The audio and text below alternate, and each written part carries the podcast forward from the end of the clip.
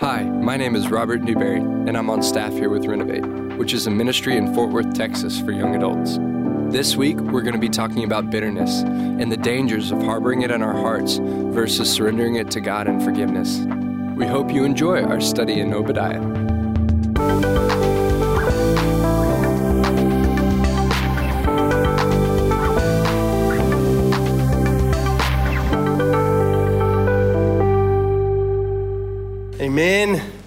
Praise God. How are you guys tonight? Good. Good seeing you. I'm so glad you're here. Welcome to Renovate. Uh, we love you. We love you. We are in a series right now at Renovate uh, in the minor prophets to wander and to return. And so we're in these uh, books at the end of the Old Testament. We're just kind of going through them in order that they show up in your Bible. And so tonight we will be covering and unpacking the book of Obadiah. Uh, I know it's a familiar one. Okay, yeah, I got a lot of Obadiah fans in the crowd. Uh, uh, I really want you guys to be flipping along in your Bible or, or, on your iPhone. There are Bibles in all of the seats in front of you. So if you don't have your Bible, or honestly, if you'd rather hold a Bible rather than flip through it on your iPhone, man, grab one of those Bibles underneath the seat in front of you. Um, it is page 772 in that Bible, uh, in, the, in the blue Bibles here in the church. So grab one of those. Obadiah is the shortest book in the Old Testament. Uh, it is 21 verses long. Um, where we're going tonight, just a little bit of it is we're going to be, um, we're going to be, I'm going to explain Obadiah, and then um, we're going to be talking about bitterness tonight. And um, I want to start by just letting you guys know where we're going because I want you to be prayerful tonight because bitterness is something that uh, everybody has. Uh, and yet it is so deceitful and it is something that is really sneaky and it is this virus so often it is this weed so often in us or it is this consuming fire that can um, that can just destroy us. And so that's kind of where we're going of what where does that come from and how do we get rid of that? And uh, and we're going to get there from obadiah. So i thought you know what would be cool? What if we just read the entire book of obadiah you know, we just say, let's read an entire book of the Bible. What'd you do at that church thing? We read an entire book of the Bible. So I said yes. And then I thought, you know what would be cooler than me reading the entire book of Obadiah? Kristen Hines reading the entire book of Obadiah. So, ladies and gentlemen, one of my favorite people in the world, this is Kristen Hines. Would you like this music stand? Uh, sure. There you go. Why not? Kristen uh, is a reader, guys. She can read, put all the words together and form sentences. Uh, she also loves Jesus and loves people really well. So, Kristen, would you read for us the entire book of Obadiah? Whole entire book of Obadiah. we Obadiah. timed it out. This is going to be about three minutes, guys, so hang with us. Okay. the vision of Obadiah. Thus says the Lord God concerning Edom We have heard a report from the Lord, and a messenger has been sent among the nations. Rise up. Let us rise against her for battle. Behold, I will make you small among the nations. You shall be utterly despised. The pride of your heart has deceived you, you who live in the clefts of the rock in your lofty dwelling, who say in your heart, Who will bring me down to the ground? Though you soar aloft like the eagle, though your nest is set among the stars, from there I will bring you down, declares the Lord. Mm. If thieves came to you, if plunderers came by night, how you have been destroyed. Would they not steal only enough for themselves? If grape gatherers came to you, would they not leave gleanings? How Esau has been pillaged, his treasures sought out. All your allies have driven you to your border. Those at peace with you have deceived you. They have prevailed against you. Those who eat your bread have set a trap beneath you. You have no understanding. Will I not on that day, declares the Lord, destroy the wise men out of Edom and understanding out of Mount Esau? And your mighty men shall be dismayed, O Teman, so that every man from Mount Esau will be cut off by slaughter. Because of the violence done to your brother Jacob, shame shall cover you, and you shall be cut off forever. On the day that you stood aloof, on the day that strangers carried off his wealth, and foreigners entered his gates and cast lots for Jerusalem, you were like one of them. But do not gloat over the day of your brother in the day of his misfortune. Do not rejoice over the people of Judah in the day of their ruin. Do not boast in the day of distress. Do not enter the gate of my people in the day of their calamity. Do not gloat over his disaster in the day of his calamity. Do not loot his wealth in the day of his calamity. Do not stand at the crossroads to cut off his fugitives. Do not hand over his survivors in the day of distress. For the day of the Lord is near upon all the nations. As you have done, it shall be done to you. Your deeds shall return on your own head. For as you have drunk on my holy mountain, so all the nations shall drink continually. They shall drink and swallow, and shall be as though they had never been. But in Mount Zion there shall be those who escape, and it shall be holy. And the house of Jacob shall possess their own possessions. The house of Jacob shall be a fire, and the house of Joseph a flame, and the house of Esau stubble. They shall burn them and consume them, and there shall be no survivor for the house of Esau, for the Lord has spoken. Those of the Negev shall possess Mount Esau, and those of the Shephelah shall possess the land of the Philistines. They shall possess the land of Ephraim and the land of Samaria, and Benjamin shall possess Gilead. The exiles of this host of the people of Israel shall possess the land of the Canaanites as far as Zarephath, and the exiles of Jerusalem who are in Sepharad shall possess the cities of the Negev. Savior shall go up to Mount Zion to rule Mount Esau, and the kingdom shall be the Lord's. Yes! Yes! Kristen, well done. Ladies and gentlemen, that was the book of Obadiah. Got it. We're to get Casey back up here and sing some songs. um, here's, what, uh, here's what I want to do. Um, Man, I, I love this. Uh, I love this. Obadiah is a hard, a hard book, right? It's 21 verses, so it's not difficult to read. Um, but it's a hard book because uh, it's weighty and heavy. Uh, and so, what, what we just read here is God's condemnation, right? So, for the first 14 verses, it's really God's condemnation of a nation called Edom, if you notice that, right? And he's going after Edom, and we just see him coming after him, coming after him, and then he tells why. And there's this verse 15 that then becomes this hook to say, hey, the day of the Lord is coming, and here's continually what my judgment is going to look for, look like uh, for you. what I want to do is, honestly, we could probably preach 20 different sermons out of Obadiah. What I want to do tonight uh, is really unpack the context of what is happening big picture. What's happening? Why is this condemnation coming down on Edom? What does that have to do for us? And so, what I want to do right now, now that you're all Obadiah experts and you understand the text, I want to back up and I want to give you some historical context of what's happening. Okay, are you ready for this? Historical context Edom is being wiped out by God, okay? Why? How did they get to that place? Genesis 25. Genesis 25, there are two brothers, Jacob and Esau. And one of the things that happens is Esau is this brother who, who wanders home after working this really, really hard day. Okay, I'm paraphrasing. Working this really, really hard day, walks in, and Jacob, his brother, is there and has made this incredible meal and has made this incredible soup. And Esau says, I am dying. He really feels like, man, I have worked so hard. I am parched. I am famished. I need food or I'm going to die. Uh, and, and Jacob, so Esau says that, and Jacob says, okay, um, I will give you this soup for your birthright. He's the firstborn son, but if you give me your birthright, right, then I will give you the soup. And he tricks his brother when his brother is hungry, when his brother is famished, when the brother thinks he's dead. And in fact, Esau says, Well, I'm going to die anyway, so my birth, what good is my birthright? What good is the fact that my father has already guaranteed this to me uh, and wealth and inheritance um, because I'm going to die anyway? And so, in his weakness, Jacob takes advantage of his brother Esau, hijacks his birthright. Messed up, right? We'd all agree, like, that's pretty messed up of Jacob. Genesis 27, two chapters later. Uh, Jacob, Jacob and Esau, their dad is Isaac, right? So same kid, same family. Uh, Jacob and Esau. Uh, Isaac is getting close to his death. Right? He's on his deathbed. He doesn't have much longer. His eyesight has gone. He is an old man.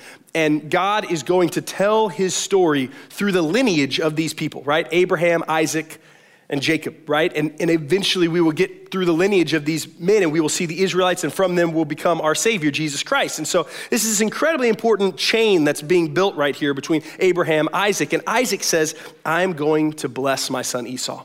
And so he says, I'm going to bless and lay my hands on Esau, and I'm going to give him my blessing.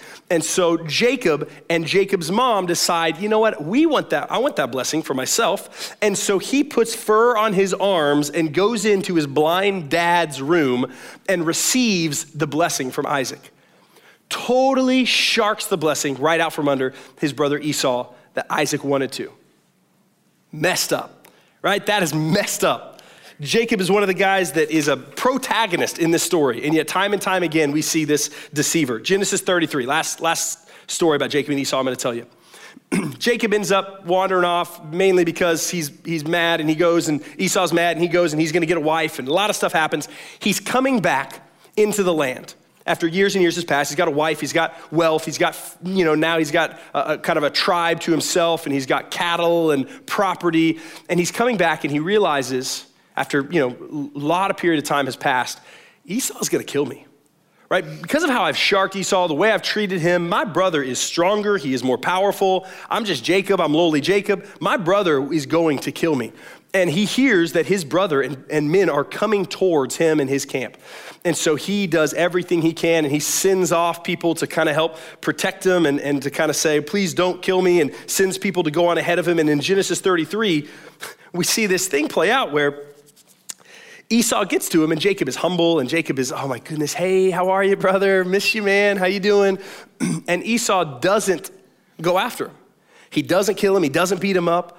Esau hugs him, shows him grace, shows him forgiveness even though he has been tricked by him, even though Jacob has been awful to him, he, he meets him with this grace and this forgiveness. And, and he says, No, you don't have to be scared of me. And they have this, this kind of mending. And then, and then Jacob and Esau, they say, Okay, well, let's travel on to Israel together. Let's go back to the land of our father together. And, and Esau says, Come and ride with me. And Jacob says, No, no, you go ahead. I just got to, there's some, there's some cows that are kind of slow and some pregnant women in our camp that I got to kind of stick with and make sure they're fine. And Esau says, No, no, no, come with me or I'll send some men to watch. No, no, you go ahead. I'm right behind you.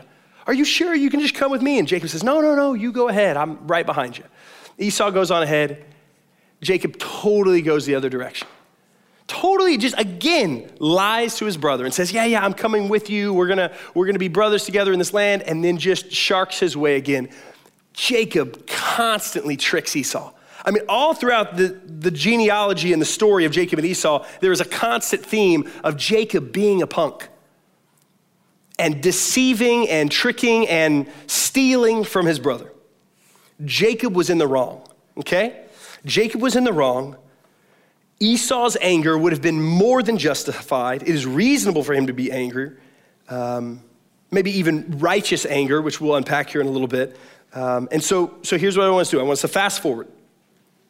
Jacob becomes a patriarch, and the Israelites come from the line of Jacob. Abraham, Isaac, Jacob. They end up, all the Israel, the Israelites end up moving to Egypt. They grow, they grow, they grow. They become in captivity in Egypt. If you've seen the movie, it's a great movie, all of them. then Moses comes, and God's people, who is from the line of Jacob, this deceiver, get freed from Egypt. Go through the Red Sea, all this crazy, awesome stuff happens. They're in the wilderness. Now, Here's what happens Numbers 20, verse 14. Check this out. It'll be up on the screen if you want to read it up there. Moses, he's hanging out with the great, great, great, great grandkids and all the thousands and thousands of Israelites that are descendants from Jacob. Moses sent messengers from Kadesh to the king of Edom. Thus says your brother Israel, you know all the hardships that we have met how our fathers went down to Egypt and we lived in Egypt a long time, and the Egyptians dealt harshly with us and our fathers. And when we cried to the Lord, he heard our voice and sent an angel and brought us out of Egypt. And here we are in Kadesh, a city on the edge of your territory. Please let us pass through your land. We will not pass through your field or vineyard or drink water from a well. We will go along the king's highway. We will not turn aside to the right hand or to the left until we have passed through your territory. Moses gets to the edge of Edom, and Edom is the descendants of Esau. The book of Obadiah is written to the descendants of Esau who got constantly punked by Jacob. Moses, with the descendants of Jacob, are at the edge of Edom, says, May we pass through? But Edom said to them in verse 18, You shall not pass through, lest I come out with the sword against you. And the people of Israel said to him, We will go by the highway, and if we drink of your water, and uh, I and my livestock, then I will pay for it. Let me only pass through on foot, nothing more. But he said, You shall not pass through. And Edom came out against them with a large army and with a strong force. Thus, Edom refused to give Israel passage through the territory, so Israel turned away from him. Here's what just happened the descendants of Esau got him back. Edom got him back. Right? They finally got to shaft these guys who they had just grown so bitter from. The great, great, great, great, great grandkids of the one who tricked our great, great, great, great grandfather. We got them back. No, you can't come through our land. You are desolate. You are hungry. You are in need, Israelite. You are wandering in the wilderness. You are pleading for mercy to be able to cut through your land, and you will not. Check out this map. This is, uh, this is uh, the Middle East in the time of the Old Testament. And so that big blob there, that orange blob there, is Edom. And so what would happened is down here from the southwest, the Israelites would have been coming out of Egypt through the Red Sea. They would have been coming out of Edom and uh, coming out of Egypt, and they would have wanted to just cross right through Edom. They weren't allowed to. And so go to this next map. So you can see this line here. See this line, how they're coming along, coming along, coming along, and then all of a sudden they hit Edom and they have to go straight south all the way south, all the way around Edom to get to the place that God was calling them to go. at some point, the Edomites' justifiable anger, some, at some point in history, became bitterness. The book of Obadiah is about that. When we read these 21 verses in Obadiah, and we think, okay, great, there's a lot of condemnation from God coming down on this nation of Edom. There's no other, there's no other prophetic book written to really anyone outside of Judah and Israel, God's people. But this book, God says, nope, I'm writing a prophetic book against the Edomites. Ultimately, God judged them. He judged them for that bitterness. The book of Obadiah is God's judgment for bitterness that had been generational within these people. And, and there was more bitterness that had happened, right? They had, they had allowed Israelites to be killed during the conquest when Babylon and Assyria uh, took over uh, Israelite land. Um, they had become uh, enemies of them. It caused that, that bitterness, though, caused their destruction. And this book is the consequence of that bitterness. Listen, the Edomites and Esau were wronged right? They were wronged, they were lied to, they were abused, they were tricked, they were hurt. All of those things were valid. Their birthright was taken from them in the course of God's story because of Jacob and his deceit. They were thrown a curveball, even though the sovereign God is in control of all things. They were valid to be angry. And yet, Edom's inability to forgive became this bitterness that destroyed him. Here's what we're going with Obadiah. Here's what I want us to see. Here's what I've been praying for us to see this week. Our inability to forgive will become bitterness that will destroy us. Your inability to forgive will become bitterness that can destroy you. The entire book of Obadiah is a consequence of that happening in a people's life that was very valid to be upset and very valid to be angry. It is a virus, our bitterness. It is a weed, our bitterness. It is a consuming fire to us, our bitterness is. And forgiveness is what we need. And so, what I want to do is, I want to spend a little bit of time talking about the path to that forgiveness. If Obadiah is this prophetic warning for the danger of our bitterness turning into condemning sin, how do we find this path to forgive so that bitterness doesn't take root? Uh, here's what I want to say first, though. Does does forgiveness, as we pursue this path of forgiveness, does forgiveness mean forgetting? Does forgiveness mean I now need to trust whoever it is? Does that mean that um, someone has wronged me, someone has wronged my wife, someone has wronged a brother or a sister in Christ that I love? Does my forgiveness means I need to forget that I was ever wrong? Does it mean that I need to all of a sudden instantly trust them? And I would say scripture is pretty clear with that. Forgiveness is one thing, but just forgetting and not having safe barriers is another. Um, Proverbs 26 1 says, A dog returns to his own vomit, so a fool repeats his folly.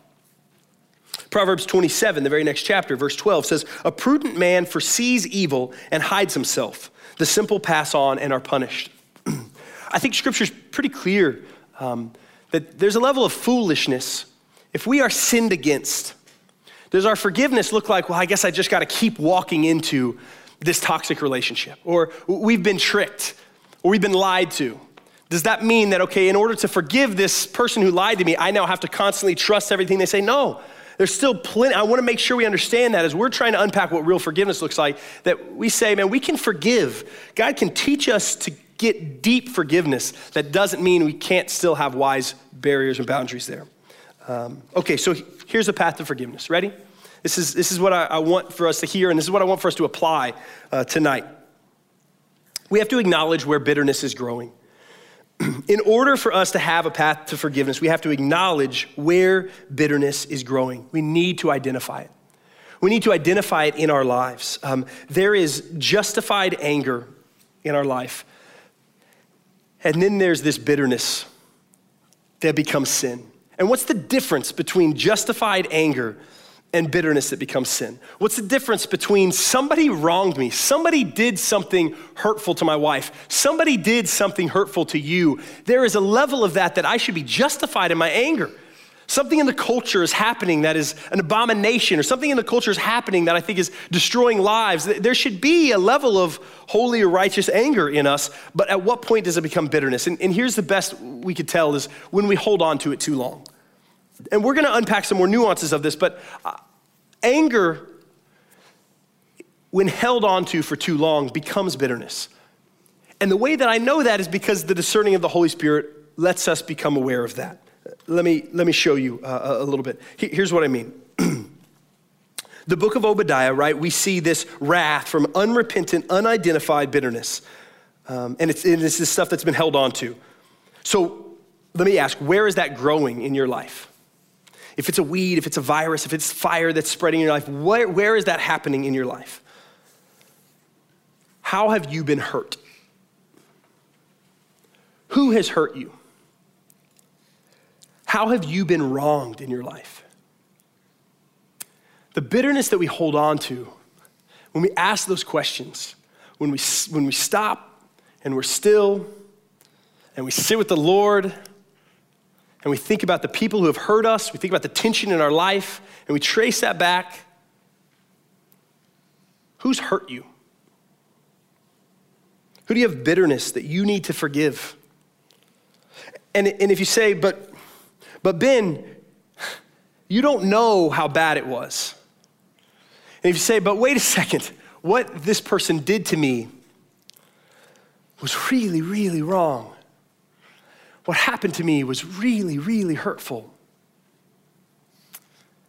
I say, yes, I believe you. I 100% believe you. And that is valid and that is real. And there is room to be justifiably angry to the people who have hurt you, to the people who have hurt ones that you love. There is good reason for that. Your ability to forgive doesn't come from reason, it comes from Jesus. So, your ability then to be able to take something that is absolutely valid to feel this way, to feel betrayed, to feel hurt, we know the damage it can produce.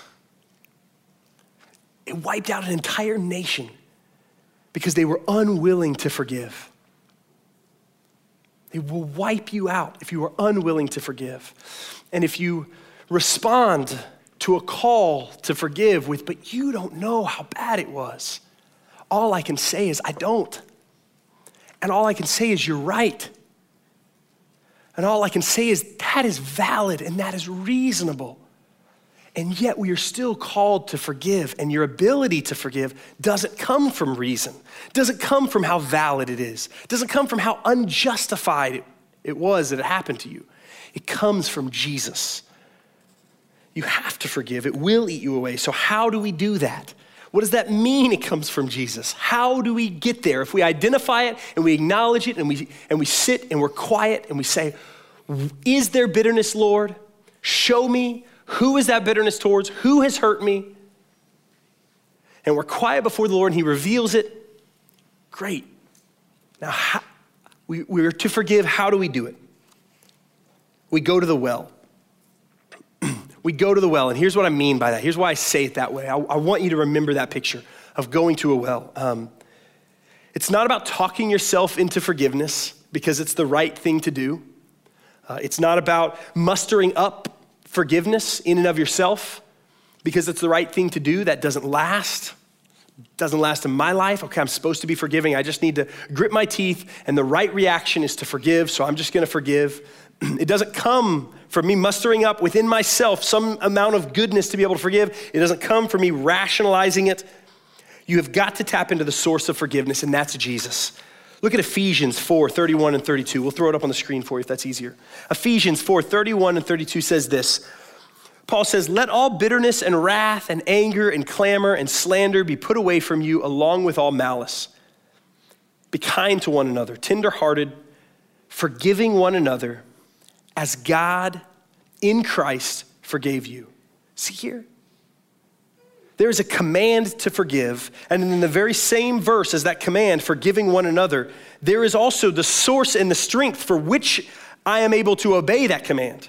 Forgiving one another as God in Christ commanded you, as He has forgiven me. So I'm commanded to forgive, and yet at the same time, I'm also told the source for my forgiveness is as God in Christ forgave me. That's what my forgiveness should look like. That's where it should come from. Colossians 3 3.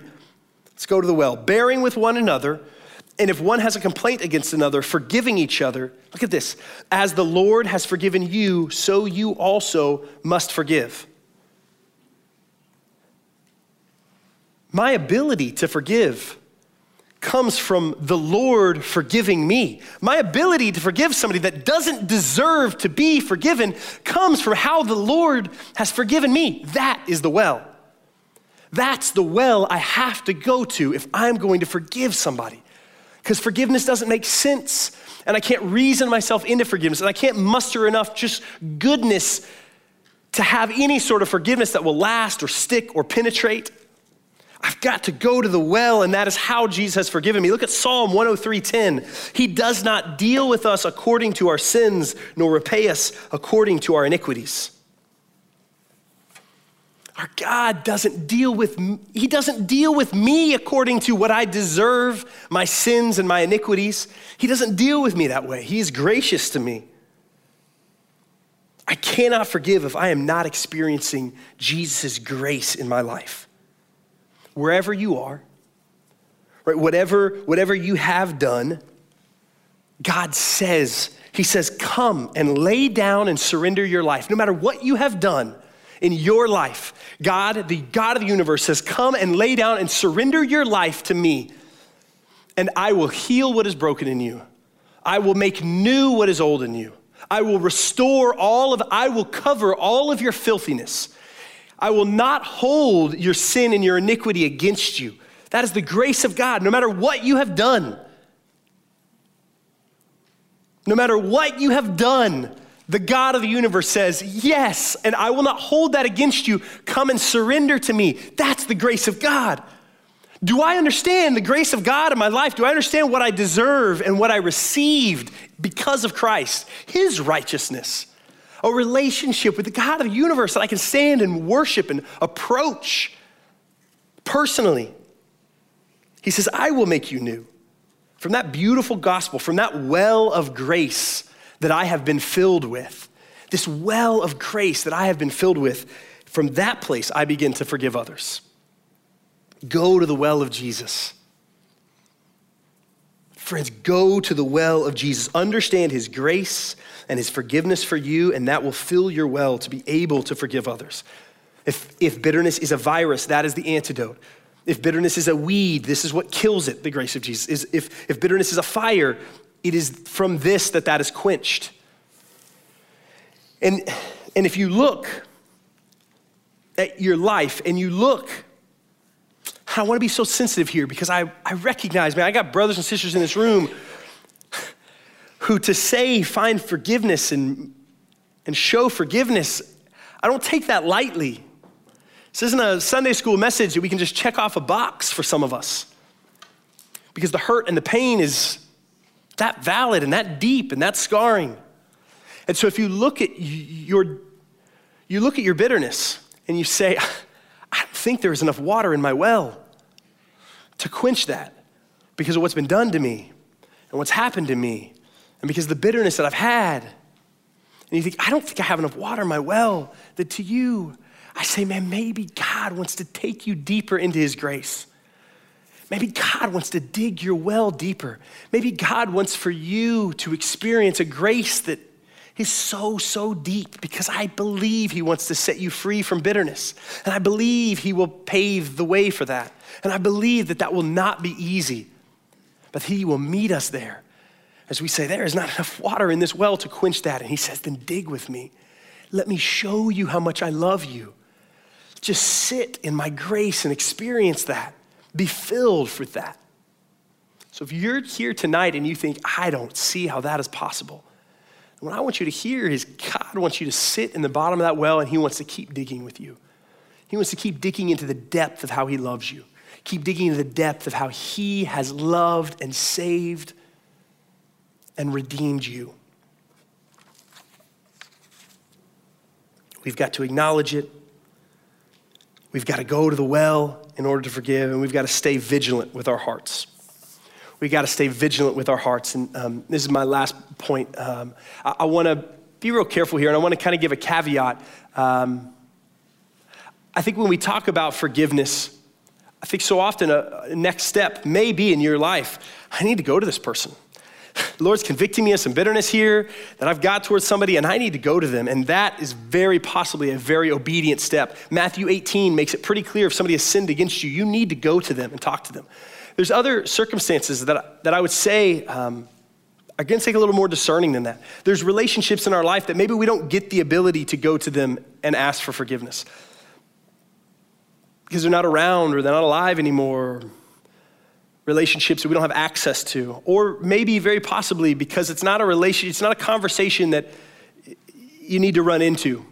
Uh, and that's going to take a lot of wisdom and that's going to take some wise counsel. And so I would want you, if you're in that gray area of, I think there's some major bitterness and I need to find some forgiveness, finding somebody that understands the grace of Jesus the counsel to say, at what point do I need to approach this person? And, what does that look like? And really seek wisdom on that. It's not, a, it's not as necessarily a cookie cutter solution there. Um, and because I, I want you to know that because it's not about a conversation. Forgiveness isn't about getting to a place where then you can have a conversation and check a box. It's not a transaction that you're being encouraged to do. It is about a position of your heart. To have your heart in a position to where you can say, I am pursuing forgiveness with this person. I am for, I forgive this person, this relationship, this circumstance. That uh, there is forgiveness here. And so uh, I don't want to turn it into a transactional conversation that everyone needs to go out and check that box. But instead, can we get to a place in a position of our heart? In order to do that, we've got to stay vigilant with our heart. We got to stay vigilant because unfortunately, it is probably not a one time thing. M- my bitterness in my life, for people who've hurt me, uh, I think more so, honestly, for people who've hurt my wife. And when bitterness creeps up, and when by the grace of God and His Spirit and His grace wash over me to and then and only then allow me to, from that well, forgive someone else who hurt me or hurt my wife in those seasons. That's amazing. Unfortunately for me, it doesn't just seem like a one time thing.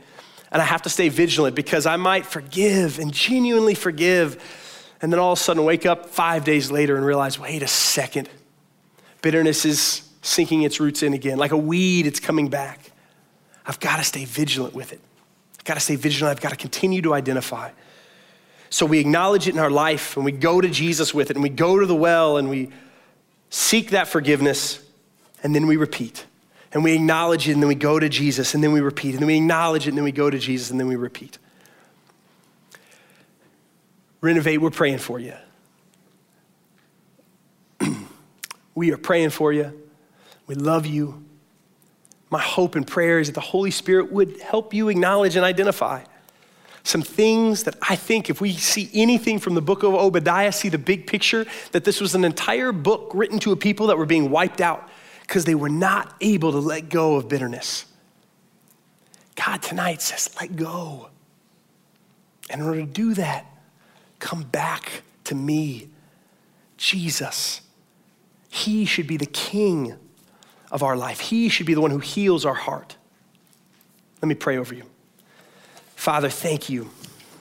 Thank you for how you love. Thank you for Jesus. Thank you that it is in it is in knowing Jesus and experiencing Jesus' grace over us, and only then, that's what sets us free. That's what allows us to experience bitterness. God, I'm so thankful that it's not about me being good enough or strong enough or having the willpower to forgive, but instead, would my brothers and sisters in this room, uh, would they see you tonight in a deep way? Would you dig our well a little deeper and how we see the gospel? That a bunch of sinners had a God who loved us and died for us that our Jesus, in a garden before he was executed for us, wept and was anxious because he knew what he was carrying for us and that he did not deserve that. We did. And that wasn't justified and that wasn't right. That's what I deserved, not him. And yet, Lord, he went willingly to the cross for us. And God, that gospel, would we see that tonight?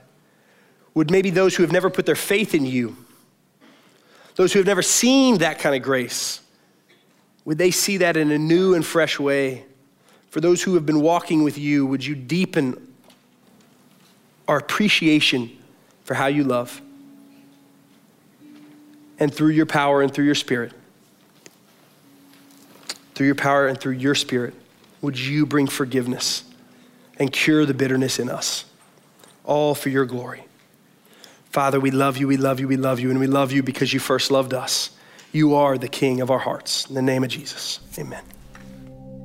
Man, what a challenging call to lay down the bitterness in our lives because it's not easy. Each one of us has gone through situations in our life where we feel like we are justified to be bitter. We feel like the world has treated us poorly, friends or family have wronged us, and so we want to protect ourselves by forming this bitter heart towards everyone else because we feel like that's what they've earned. But what if our God had treated us like we deserved? What if our God had seen us in our sin and our brokenness, and instead of being gracious, He treated us justly and He chose to cast us out of relationship with Him forever because it's what we deserved? But we know that's not His heart and that's not what happened. Instead, he sent his son, his one and only son, Jesus, to die on a cross, to pay for our sins, so that we might have relationship with him. And so for us now as believers, we have the opportunity and the joy to get to lay down our bitterness in forgiveness because we know that we have been forgiven from so much more than anyone could ever do to us. And so our call is to join our God in forgiving again and again and again to those around us so that we can embody the love that Jesus showed us. And if you need any help with that, I beg you, please reach out. Reach us at renovateftw.org or at renovateftw on social media. And we would love to get coffee with you and talk through just what's going on in your life and how we can help you get to a place where you can join God in forgiving others. But that's all we have for this week. We hope you enjoy, and we'll see you next week.